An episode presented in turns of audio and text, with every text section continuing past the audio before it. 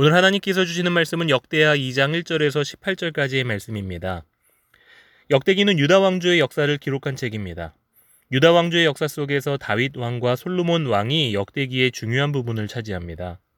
다윗과 솔로몬에 관한 기록 중에서도 다윗이 성전 건축을 위해 준비한 것과 솔로몬이 성전을 건축한 것이 핵심 내용입니다. 오늘부터 우리가 묵상하게 될 역대하는 솔로몬의 성전 건축 이야기와 그리고 솔로몬 이후의 왕들의 역사를 언급합니다. 따라서 다윗 왕조와 성전 이 두 가지는 역대기 기자의 가장 중요한 신학적이고 역사적인 주제입니다. 왜 그런가? 이 두 가지 주제가 신정 정치, 즉 하나님이 그분의 백성을 다스려 가시는 섭리의 근본이기 때문입니다. 다윗은 여호와의 성전을 건축하고 싶은 마음이 있었습니다. 하지만 하나님이 허락하시지 않으셨지요. 그 이유는 다윗은 전쟁을 통해 피를 많이 흘렸기 때문입니다. 다윗이 성전이 건축될 위치까지 다 선정하고 성전을 건축할 재료들도 다 준비했습니다. 심지어 성전의 설계도까지 고안했습니다. 그런데 하나님이 성전 건축을 너의 손에서 시작하지 않겠다라고 하신 것입니다. 다윗의 입장에선 얼마나 서운했을까요? 자신이 감동으로 서운했는데 하나님은 그것을 막으신 것입니다. 하나님은 그 성전을 다윗의 손이 아닌 솔로몬의 손을 통해 세우기를 원하셨습니다. 그래서 다윗은 솔로몬에게 성전을 건축하도록 당부를 했고 오늘 본문에서 드디어 솔로몬은 본격적인 성전 건축 작업을 착수합니다. 성전을 건축하기 위해서 정말 많은 사람들이 필요했습니다. 또한 가장 값지고 튼튼한 나무인 백향목을 사용하기 위해 두로의 왕 후람에게 서신을 보내 재료를 지원하도록 도움을 구했습니다. 다윗의 꿈이 아들 솔로몬을 통해 이루어지는 역사적인 순간인 것이지요. 우리가 이 본문에서 꼭 짚고 넘어가야 될 내용이 있습니다. 다윗과 솔로몬에게 그리고 이스라엘에게 성전이 매우 중요했듯이 우리에게도 성전은 매우 중요하다라는 사실입니다. 성전을 건축한다는 것은 그들의 중심에 하나님을 모신다는 것의 고백이기 때문입니다. 이스라엘의 성전은 삶의 일부가 아닌 전부였습니다.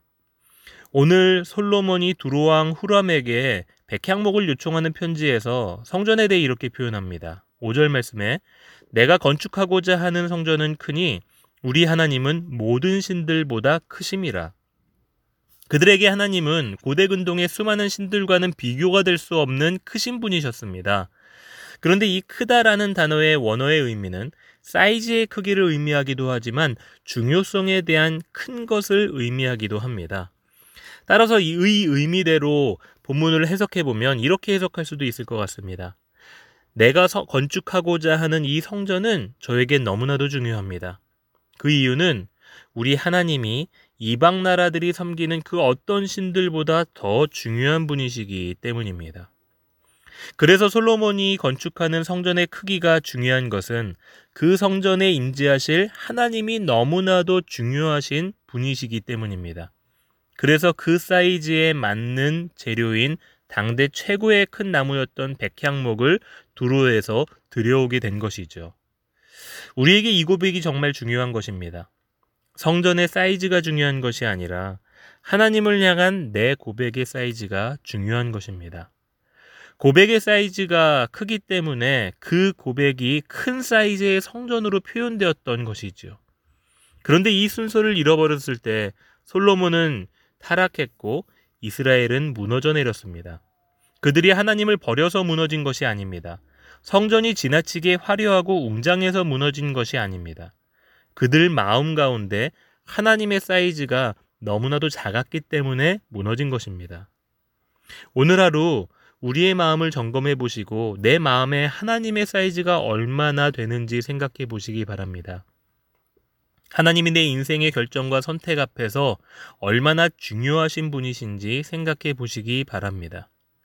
우리의 신앙의 색깔과 특색보다 화려한 미사여구가 담긴 기도보다 아름다운 찬양의 멜로디보다 더 중요한 것은 우리 마음을 차지하고 계시는 하나님의 사이즈입니다. 그분이 내 삶에 가장 중요한 분이 되시지 않는다면 다른 어떠한 화려한 성전과 재료들도 아무런 의미가 없는 것입니다. 사랑하는 성도 여러분, 오늘 하루 그리고 이번 한 주간 우리 안에 하나님을 향한 믿음의 사이즈를 넓혀 가시기 바랍니다. 그리고 그분이 우리의 삶의 중심에서 가장 중요한 분으로 모시게 되는 이 신앙의 고백이 있는 하루가 되시기를 주님의 이름으로 축복합니다.